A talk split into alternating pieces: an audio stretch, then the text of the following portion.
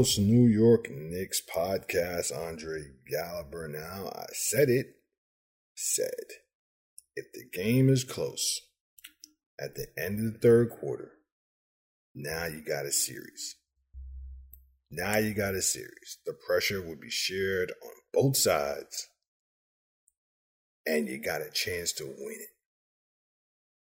Game seven is its own entity. Miami didn't want to come back to New York. They had a shot. They had a chance. Flagrant foul. One point game. Jalen Brunson balls in his hands. They double team him, leave Hart open for an instant. Hart was open for a shot. It was an instant. My first reaction was the same reaction everyone else had. Hart was open the whole time and he wouldn't pass him the ball. And it broke my heart. Hart, his, no pun intended, Hart had his two baby boys born that day. Oh, it was storybook. But then don't pass him the ball because you don't have faith you can hit the shot. Oh, it's heartbreaking. It's heartbreaking. That's your best. That's Jalen Brunson's best friend. Oh no. Mm-mm.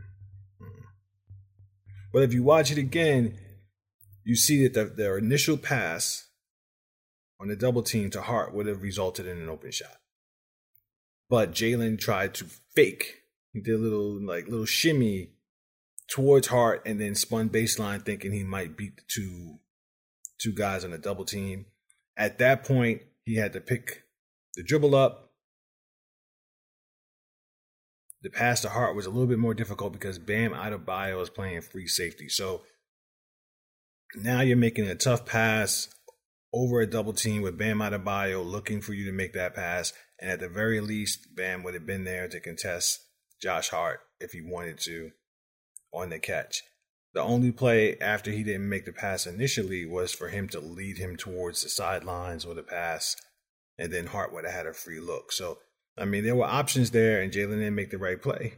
Either way, if he was really, if he really had a lot of faith in what Josh was going to do with the ball, that he would have done that pass initially. But then he saw Julius Randle coming down the middle of the lane, and he said, "Boom! I got him on the cut." Good defense from Gabe Vincent and the Miami Heat. Game's over, essentially, right there. I was impressed with the poise the Knicks showed throughout that game. Obviously, with an emphasis on Jalen Brunson, who's controlling the pace most of the game. You can nitpick on on a few decisions from from Thibs in that game. Double teaming Butler has gotten a lot of criticism, leaving people open down the stretch of the game. You know, you can look at that either way. You you have coaches being criticized for not doubling guys like not being criticized for not doubling Jayson Tatum. Jayson Tatum has just as many weapons, probably more so than the Miami Heat do. But people are saying he should have been double teamed, right? So you can you can nitpick on that. I would nitpick on the execution. The double teams, I don't think were quite as as aggressive as they need to be. I think I talked about that in the last. Oh, I tweeted about it. If you're going to double team, it has to be a hard double. You can't you can't give these little soft you know, token doubles where Jimmy can just pick pick who he wants to throw the ball to. You got to make him make a quick decision. So, or or pick the ball up, not keep the dribble and you know pick apart your defense. You can't let him do that. It has to be a hard double. You have to rush him. I know part of the reason why they don't do it is because they're afraid of him turning the corner so if you come and you kind of measure your steps, then you can kind of take that option away from him. But once you get to a certain point, you got to go hard. So you can quibble about the execution. Uh, RJ was in foul trouble in the game. You know, you knew fouls were going to come into play. The foul trouble took him out of the game. RJ stepped up in this series, and we'll talk more about it in in, in uh, the next couple shows when we wrap the season up. RJ stepped up in this series. RJ was the prince that was promised when they drafted him number three. He's he's not you know all pro, all NBA. He's not that guy, But a guy who's essentially a third option on this team, he stepped up all series long and on both sides of the floor. You got to give him credit. I've seen some of the best of the best be taken out of the game by foul trouble. Just have a hard time getting themselves back into it. And then when he did get back into the game, he just wasn't in the flow. You know, he got stripped by Lowry down the stretch in the fourth quarter. And it seemed like, you know, after a few games in this series, it seemed like they were starting to understand how they needed to protect the ball around Lowry, and he did none of it. It was like, you know, reverting to your bad habits. Didn't protect the ball at all, was too high. You know, um, uh, RJ had gotten to a pretty good deep dip when he turned the corner on most of the Miami Heat guys, but he was standing kind of straight up with Lowry there, and it was just an easy steal for Lowry. And I don't think he does that if he's not in foul trouble for most of the game and kind of out of the flow. You saw a lot of the same from Josh Hart, you know, some good plays, some clutch plays, and also an inability and a hesitance to shoot the ball that everybody is seeing, everybody knows at this point. So you saw a lot of that from Josh Hart, even though he hit a big three in the fourth quarter, made some good, some really big plays down the street. But I was once again advocating for Grimes to play because I believe in Grimes as a player, number one, and, and for obvious reasons of how the floor opens up when he's out there a little bit more. It makes a little bit more room for everyone else. And when he's not out there, and Josh Hart, I should say, when Josh Hart is out there, that it's so much less room for everyone to operate and, and make scoring so much more difficult against a team like Miami that's very disciplined uh, and, and has a really good defensive game plan against your team, right? So Grimes had a shot to really keep the Knicks in the game with a three, one of the final possessions of the game, and he airballed it. He was wide open, he airballed it, and that broke my heart because it was like you're advocating for this guy to play. You think he's going to make plays. You think he's exactly what the Knicks need in this spot, and then he airballs, he airballs a wide open three, a big spot that could have saved the season you're pretty much doing the same thing that Josh Hart could have done on that on that previous play when when Brunson, you know, passed him up. You know, so tough spot.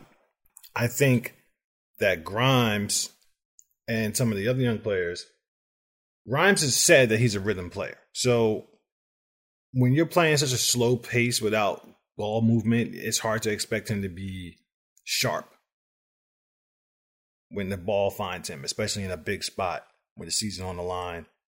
It's hard to expect that. You you want that from from guys, or I should say, you expect that from guys who have been in the flow of the offense the whole game. You can't you can't just have guys not touching the ball for long stretches and not letting them play basketball and actually do the things they can do and then expect them to step up at the end. And I think we talked about Spoelstra and Spoelstra giving his team confidence. I think I told you about something someone said about Spoelstra giving his team confidence. I think I think Thibs probably it might not be his strong suit, but I don't think it's a weak point. I think he gives a decent amount of confidence to these guys, he tells them to shoot when they're open, and he encourages them to shoot. But when you don't have ball movement in your offense and you don't play with a little bit more pace, then every possession it, it means everything. It just feels so heavy. Jalen Brunson, he can deal with that. But Quentin Grimes, you know, it's hard to ask him for that. It's hard, and Obi Toppin, it's hard to ask him for that. Every possession means so much because you don't get that many possessions because of your pace, and you're not hitting that many shots, and it just feels, it feels heavy. It feels heavy. It feels pressured. Even still, the Knicks were able to stay in this game down to the final moments. They showed a lot of composure. They showed a lot of fight. They showed a lot of heart. And I, for one, was impressed by it because you see a lot of teams in that situation. You saw it in the uh, other conference. They get blown out in that, in that game. They get blown out in that game. Up 3 1. The Miami Heat are going to come out trying to put the nail in the coffin. And the Heat and, and the Knicks responded. They responded every time. That in and of itself was impressive. They were they their limitations is that's what beat them across the board. Coaching staff on down, that's what beat them. Now Mitchell Robinson has taken a lot of heat, and of course I'm burying the lead here. You know that. Mitchell Robinson taking a lot of heat. If you watch the way they played with Mitchell played Mitchell Robinson, he's getting boxed out from several positions. You're getting the whole team crashing the boards. You got a guy like Lowry that's under his legs a lot. You know, I think they their discipline, their attention to detail and discipline was nowhere near comparable to the Knicks. Or I should say the Knicks were nowhere near comparable to them. All the little things they did it. All all the ways they could take advantage of of what could be a strength for the Knicks, they they did it. They they made the extra effort to take those away or to or to weaken weaken their strengths just a little bit. And then on the other side, they played with pace because they didn't want to face the Knicks half court defense every time. The Knicks should have been thinking the same thing. But it was kind of like a lack of confidence in the Knicks' ability to make shots. And I think that's what it comes down to in this series. The Knicks had an inability to make shots. But Mitchell Robinson, and you're seeing this in the Laker Denver series. You're seeing a lot of talk about Aaron Gordon being in a dunker spot, which is right on the baseline, basically right when right on the baseline where the free throw the paint begins. Right? The lane begins. That's kind of the dunker spot. And the Lakers put AD on Aaron Gordon, who was standing in the dunker spot in game like part of game one, second half of game one, so that AD could double team Joker when Joker made his moves around the rim. And it made it very difficult for Joker to score because AD's an incredible defensive player and he's not having to engage him directly. He's coming to help. So he gets the time to help and make Joker's attempts at the rim more difficult. And there was a lot of talk about how the Lakers may have found something with that and Aaron Gordon can't be standing there. You got to find other things to do with him. And in game two, you saw a little bit of that. They moved Aaron Gordon around. They they kept kind of kept AD away from Joker a little bit more. They can still do a better job with it. That's the problem with Mitchell Robinson, right? Because Julius Randle has a has a bully game.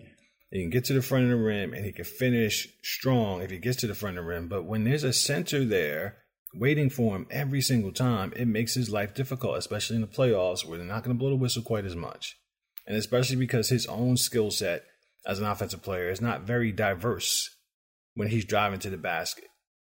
Although he's very good at the rim when he got two feet around the rim, he's very good. But if there is, if there's a wall in front of him at the rim, he's not great. He's not great.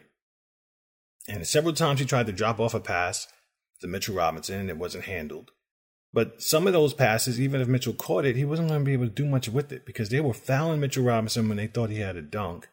And if he didn't have a dunk, if he had to do anything to to get to the front of the rim outside of just catch it and jump up, he wasn't going to do it because Bam was standing there waiting for him.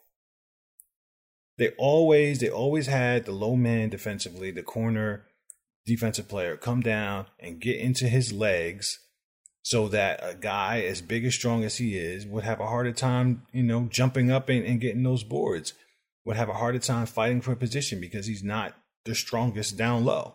So those guards and forwards, they got if you watch, they, a lot of them got real low on not dirty low. I'm not saying that, but they got real low on Mitchell Robinson when those shots went up or when they thought when they when somebody penetrated to the basket just to push him out of the way. And part of Mitchell Robinson's focus when people drive to the basket is to get offensive rebound. He's not necessarily positioning himself to to get the ball and score. He doesn't have a floater game. He's not going to move to the middle of the lane and get the floater up.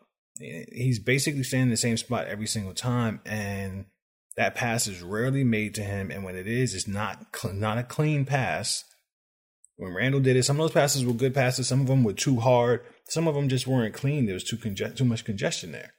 And the Knicks don't make the weak side corner pass very well. So with Mitchell standing there, they're always going to have trouble scoring against a team, a high level team like Miami or Boston, teams that you're going to, or or Milwaukee. If we're going to fast forward, teams that have good defensive centers, smart defensive centers, and in the case of Boston, they have two in Robert Williams and Al Horford guys who know how to position themselves to make the pass to the big man difficult on penetration, and low man defenders that know how to make that a difficult pass and get back to the corner.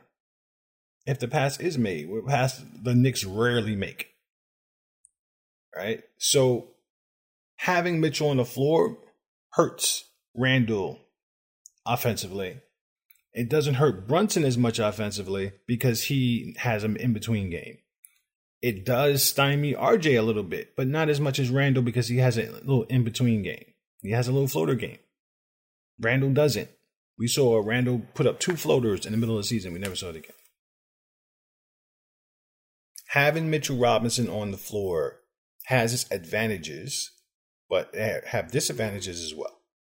Now, some of that is offensive strategy coming from the sidelines. There are other things they could do with Mitchell Robinson to get him from in front of the rim all the time, but they don't want to do it because he's one of the best offensive rebounders in the league. And when you're one of the best offensive rebounders in the league, your coach doesn't necessarily want to drag you from the basket. But one of the reasons why he's one of the best offensive rebounders in the league is because he's only of a only one of about five centers in the league who are in or near the paint almost the entire offensive set.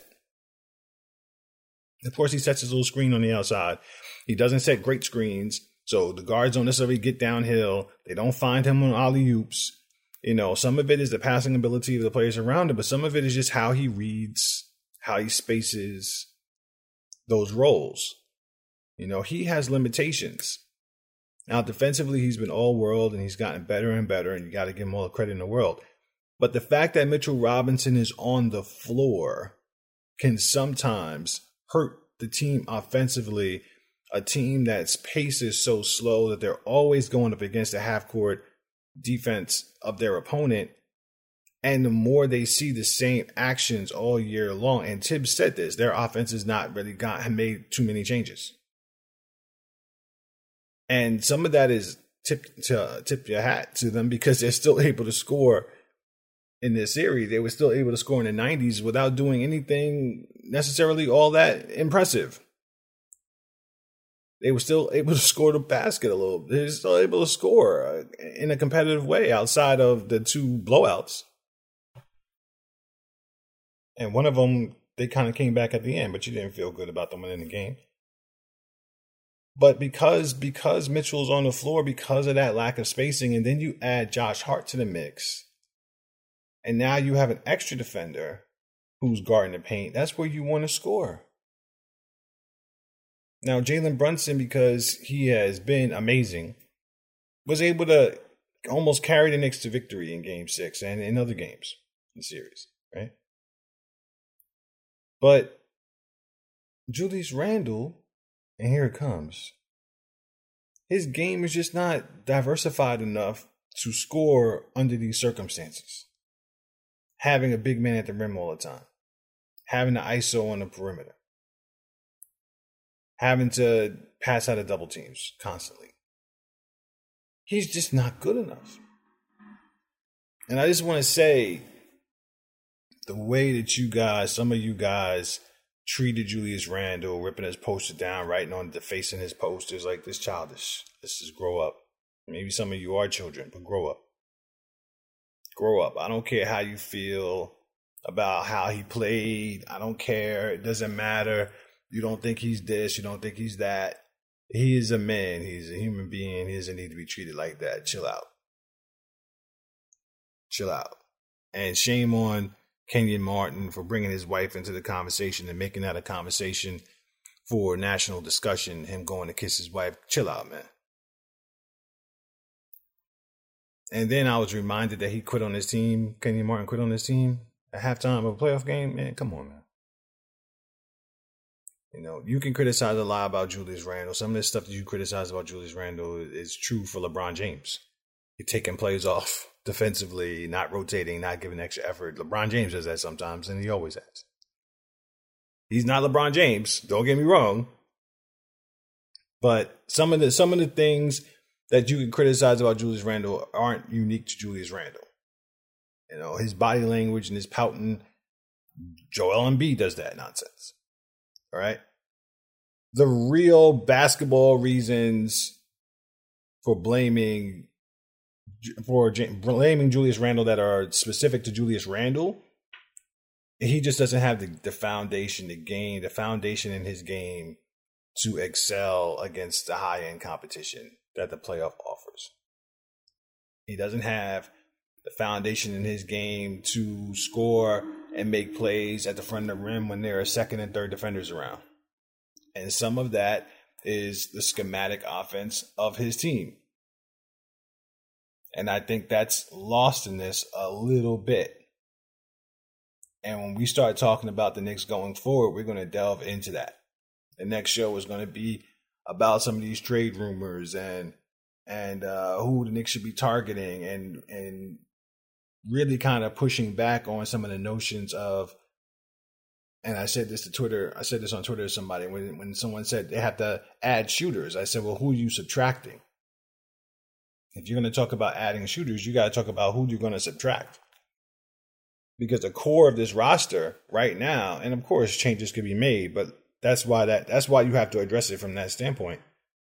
Because you have to make changes if you want to improve the shooting on this team. It's not just about adding a shooter because the rotation and numbers uh, number of people in the rotation is not going to change and your core players if they remain the same they're still going to be the ones that are on the floor most of the time that's why the whole Evan Fournier conversation wasn't as clear cut as people made it i'm not saying it wasn't a good idea i'm just saying Evan Fournier was going to take minutes away from someone else until he started getting torched defensively and then he was going to sit down. Evan Fournier was only going to get a handful of looks from three because the Knicks weren't producing a whole lot of looks from three.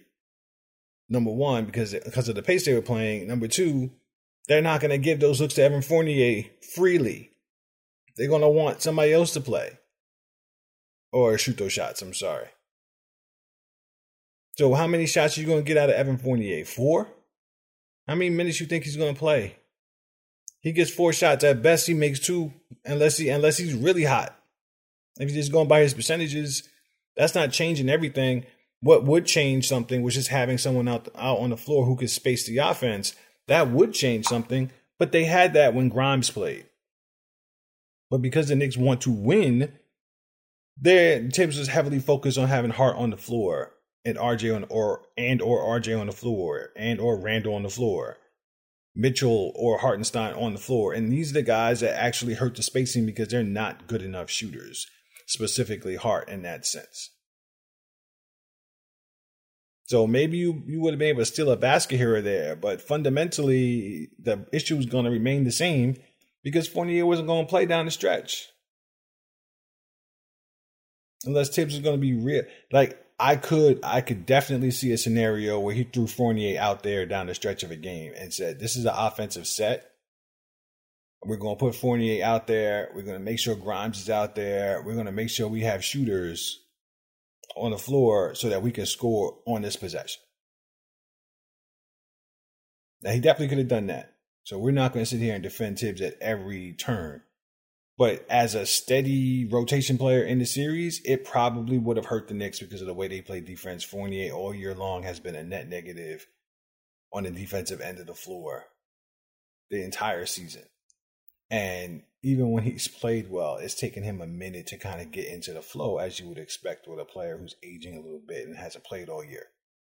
There was a game where he was terrible in the first half. His game he had to play, he was terrible in the first half, and in the second half he played much better. Like the Knicks would have needed him in spot duty and spot minutes, and you want him to number one get open shots, and Miami's not stupid, and number two knock it torch defensively against a team that had the Knicks scrambling the entire series because of their offense and their attacking closeouts and and and being such free and confident shooters. And you're gonna put Evan Fournier out there, like that's like a play here, a play there, logically. But there is no question that their lack of spacing and their lack of shooting hurt this team, and this team needs to shoot better. But under, please understand that the players, the core players on this team, are the players that need to shoot better. So if if those guys are still here, it don't matter what shooting you add to the team, they ain't gonna play. These guys got to get better, or these guys got to be different, different guys, or the shooting the lack of spacing is never going to change. And like I said with Mitchell, you can there are things you can do with Mitchell, the same ideas that people have for Aaron Gordon, doing dribble handoffs on the perimeter when nobody's guarding him, having him set off the ball screens, and and then as soon as he gets the center out of the paint, attack attack the paint.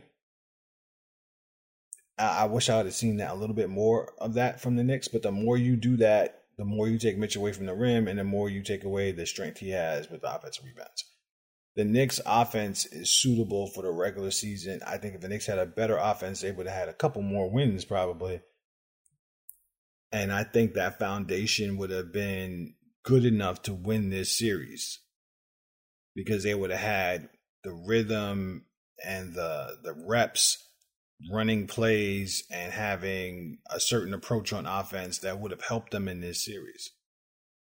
But because they had such a basic offense all year, they had such a basic offense in the playoffs, I think it hurt them against a team that really didn't have a lot of guys that could even match up with your talent. But but collectively, because they knew your tendencies and they knew your weaknesses, they were able to, with weaker defenders, actually stymie you offensively. Man, let's talk about the good things because that obviously does something that falls on Thibs. Let's some let's talk about the good things. You see how many points Miami scored in game one against Boston? 120 points. You see that? 123, I think it was. Did they come anywhere close to that against the Knicks? What did I say the whole series? Yeah, the Knicks are making the mistakes defensively. Yeah, they could do this better. Yeah, they could do that better. They can't let this guy get that open shot. Blah, blah, blah, blah. 123 points against the Boston Celtics, who have a chance to win the NBA championship. They were scoring, I think the most that he scored against the Knicks was 111. They were scoring in the 90s and the low 100s against the Knicks. The Knicks defense, say whatever you want to say and give Thibs credit. The Knicks defense, without having uh, an attentive Julius Randle all the time, without having a great defensive player in RJ Barrett, or Jalen Brunson. If you compare, again, it's just game one. But if you look at the points scored against Milwaukee by Miami, you look at the points scored in game one against Boston, they are on some of the best teams in the league. They're putting up 120 points religiously. I think they average 120 points against Milwaukee. And the Knicks had them in the 90s and the low 100s. Give the coach credit. Give him credit. You want to criticize him? Give him credit. That's an awesome defensive coaching job against that team. He just needs an offensive coordinator. And if he had an offensive coordinator, he had somebody who's a little bit more imaginative on offense, then it would it would put it would put Julius in a little bit better position to be effective, but it would still fall on Julius to be a better player. But I just don't think Julius is going to be as good as you need him to be in this system to be effective in the playoffs. Period. So a move is going to have to be made. It doesn't necessarily have to be trading Julius. I'm not going to.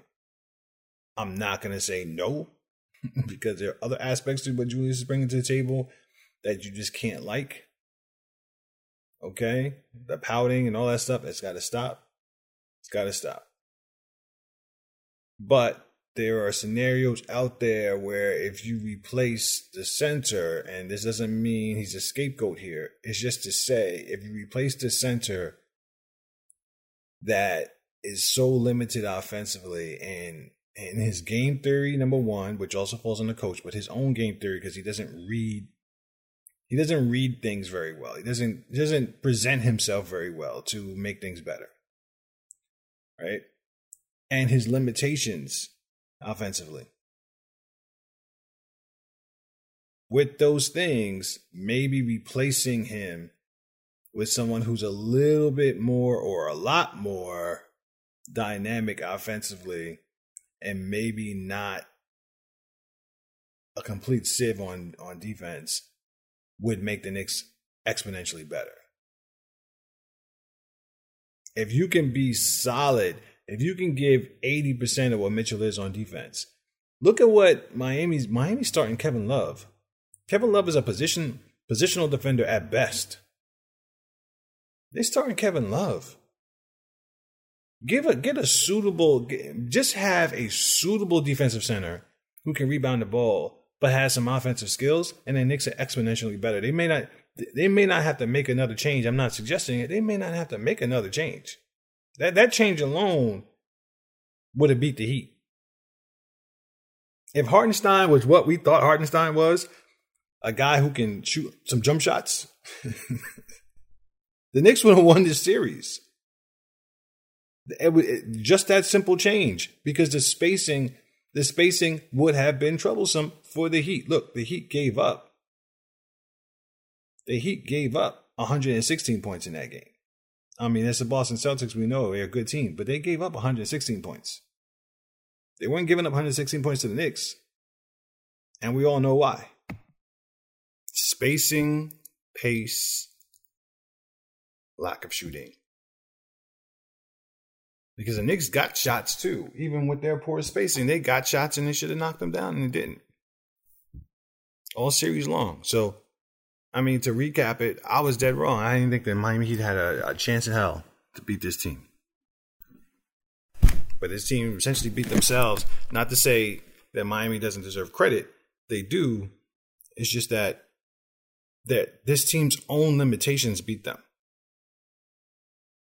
Everybody's talking about what Miami did offensively with a bunch of undrafted free agents, but it wasn't the offense that beat the Knicks. You think it was because the Knicks are having trouble scoring. It wasn't the offense that beat them. It was the fact that the Knicks could not score consistently from the three point line specifically. So, heartbreaking series. But please understand this Knick team, they beat expectations in a year.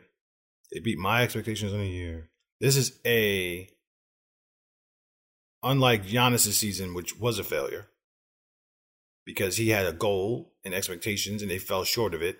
The Knicks exceeded theirs and the Knicks are in outstanding position to improve their team. They have assets, they have tradable contracts, they have so much flexibility. Eric Pincus on the Bleacher Report from the Bleacher Report, he wrote an article about it. I'm going to tweet it out today. The Knicks are in prime position to win a championship for the first time since the 90s. Now they can make a play. Bobby Marks said this on Knicks Fans TV, did an interview they can make um, they can make moves that can make them a contender, or they can make a move that's just going to keep them in the play-in. They have to be very careful in this next move they make. And they have to be careful. They have to think about players who are injury prone. They have to think about players whose contracts are, are too big, albatross contracts. They have to think about who's going to accentuate the best player on this team and Jalen Brunson and they have to think about who's committed to winning. And in fairness to Julius, I think Julius just Julius goes about he wears his displeasure on his sleeve. And I think Julius's approach to the game is more centered around him than the team. And when he's centered around the team, when he's been a good soldier for the most part, when the ball is, doesn't doesn't find him and is going through Jalen, he is not effective and he needs to be more effective. And I think he would be more effective if there was more spacing in the paint. Julius Randle's on a very serviceable contract for what he does. Julius Randle's a hard worker. He's a tough, strong guy. His his lack of focus defensively, his lack of effort defensively sometimes is heartbreaking. I don't think it's ever going to get better. I think it's a, a wiring flaw. But at the same time, he is full of heart and determination. He just goes about it the wrong way. I think Julius Randle, you can win with Julius Randle on this team if you change other aspects of the team. If you don't change those things, and to be specific, if you don't change the skill set of the center position that he's playing with, Julius Randle's going to fall apart in the playoffs. I think if Julius Randle is the number two option you're going to lose in the playoffs. And that's not to say, not, not to even mention RJ Barrett and how RJ Barrett needs to be consistent in what he does, and Quentin Grimes needs to be consistent in what he does. IQ needs to be consistent in what he does. But we're going to recap the season and the next show. This is more focused on the Miami Heat. series which broke your heart as a Knick fan because you see Miami Heat going there against Boston and win game one. On one hand, it's a little bit of validation that you didn't get run through by a scrub team. But on the other hand, it's like, wow, they they had scored 123 points on the Boston Celtics. The Knicks could have Knicks Knicks played Boston all regular season, and we all know it's different. Played them well. If the Knicks should just score more consistently, if they just had a little bit better process on offense, they could have beat the Celtics too. They could they could have easily have been in a six or seven game series against that Celtic team if they were able to just figure out a way to score the ball more consistently and match wits with Spoelstra in that series. But there it is. Seasons come to an end. Bittersweet. You take the victories. You look forward knowing the Knicks are in a good place, a better place than most teams in the league. You got to feel good about it. Next episode, we'll break into some of these trade rumors and, and what the plan should be for the offseason. And we'll be uh, doing that for a few episodes because what else are we going to do? Season's over. SportsEthos.com, at Sports Ethos on Twitter, at Ethos Knicks. Until next time.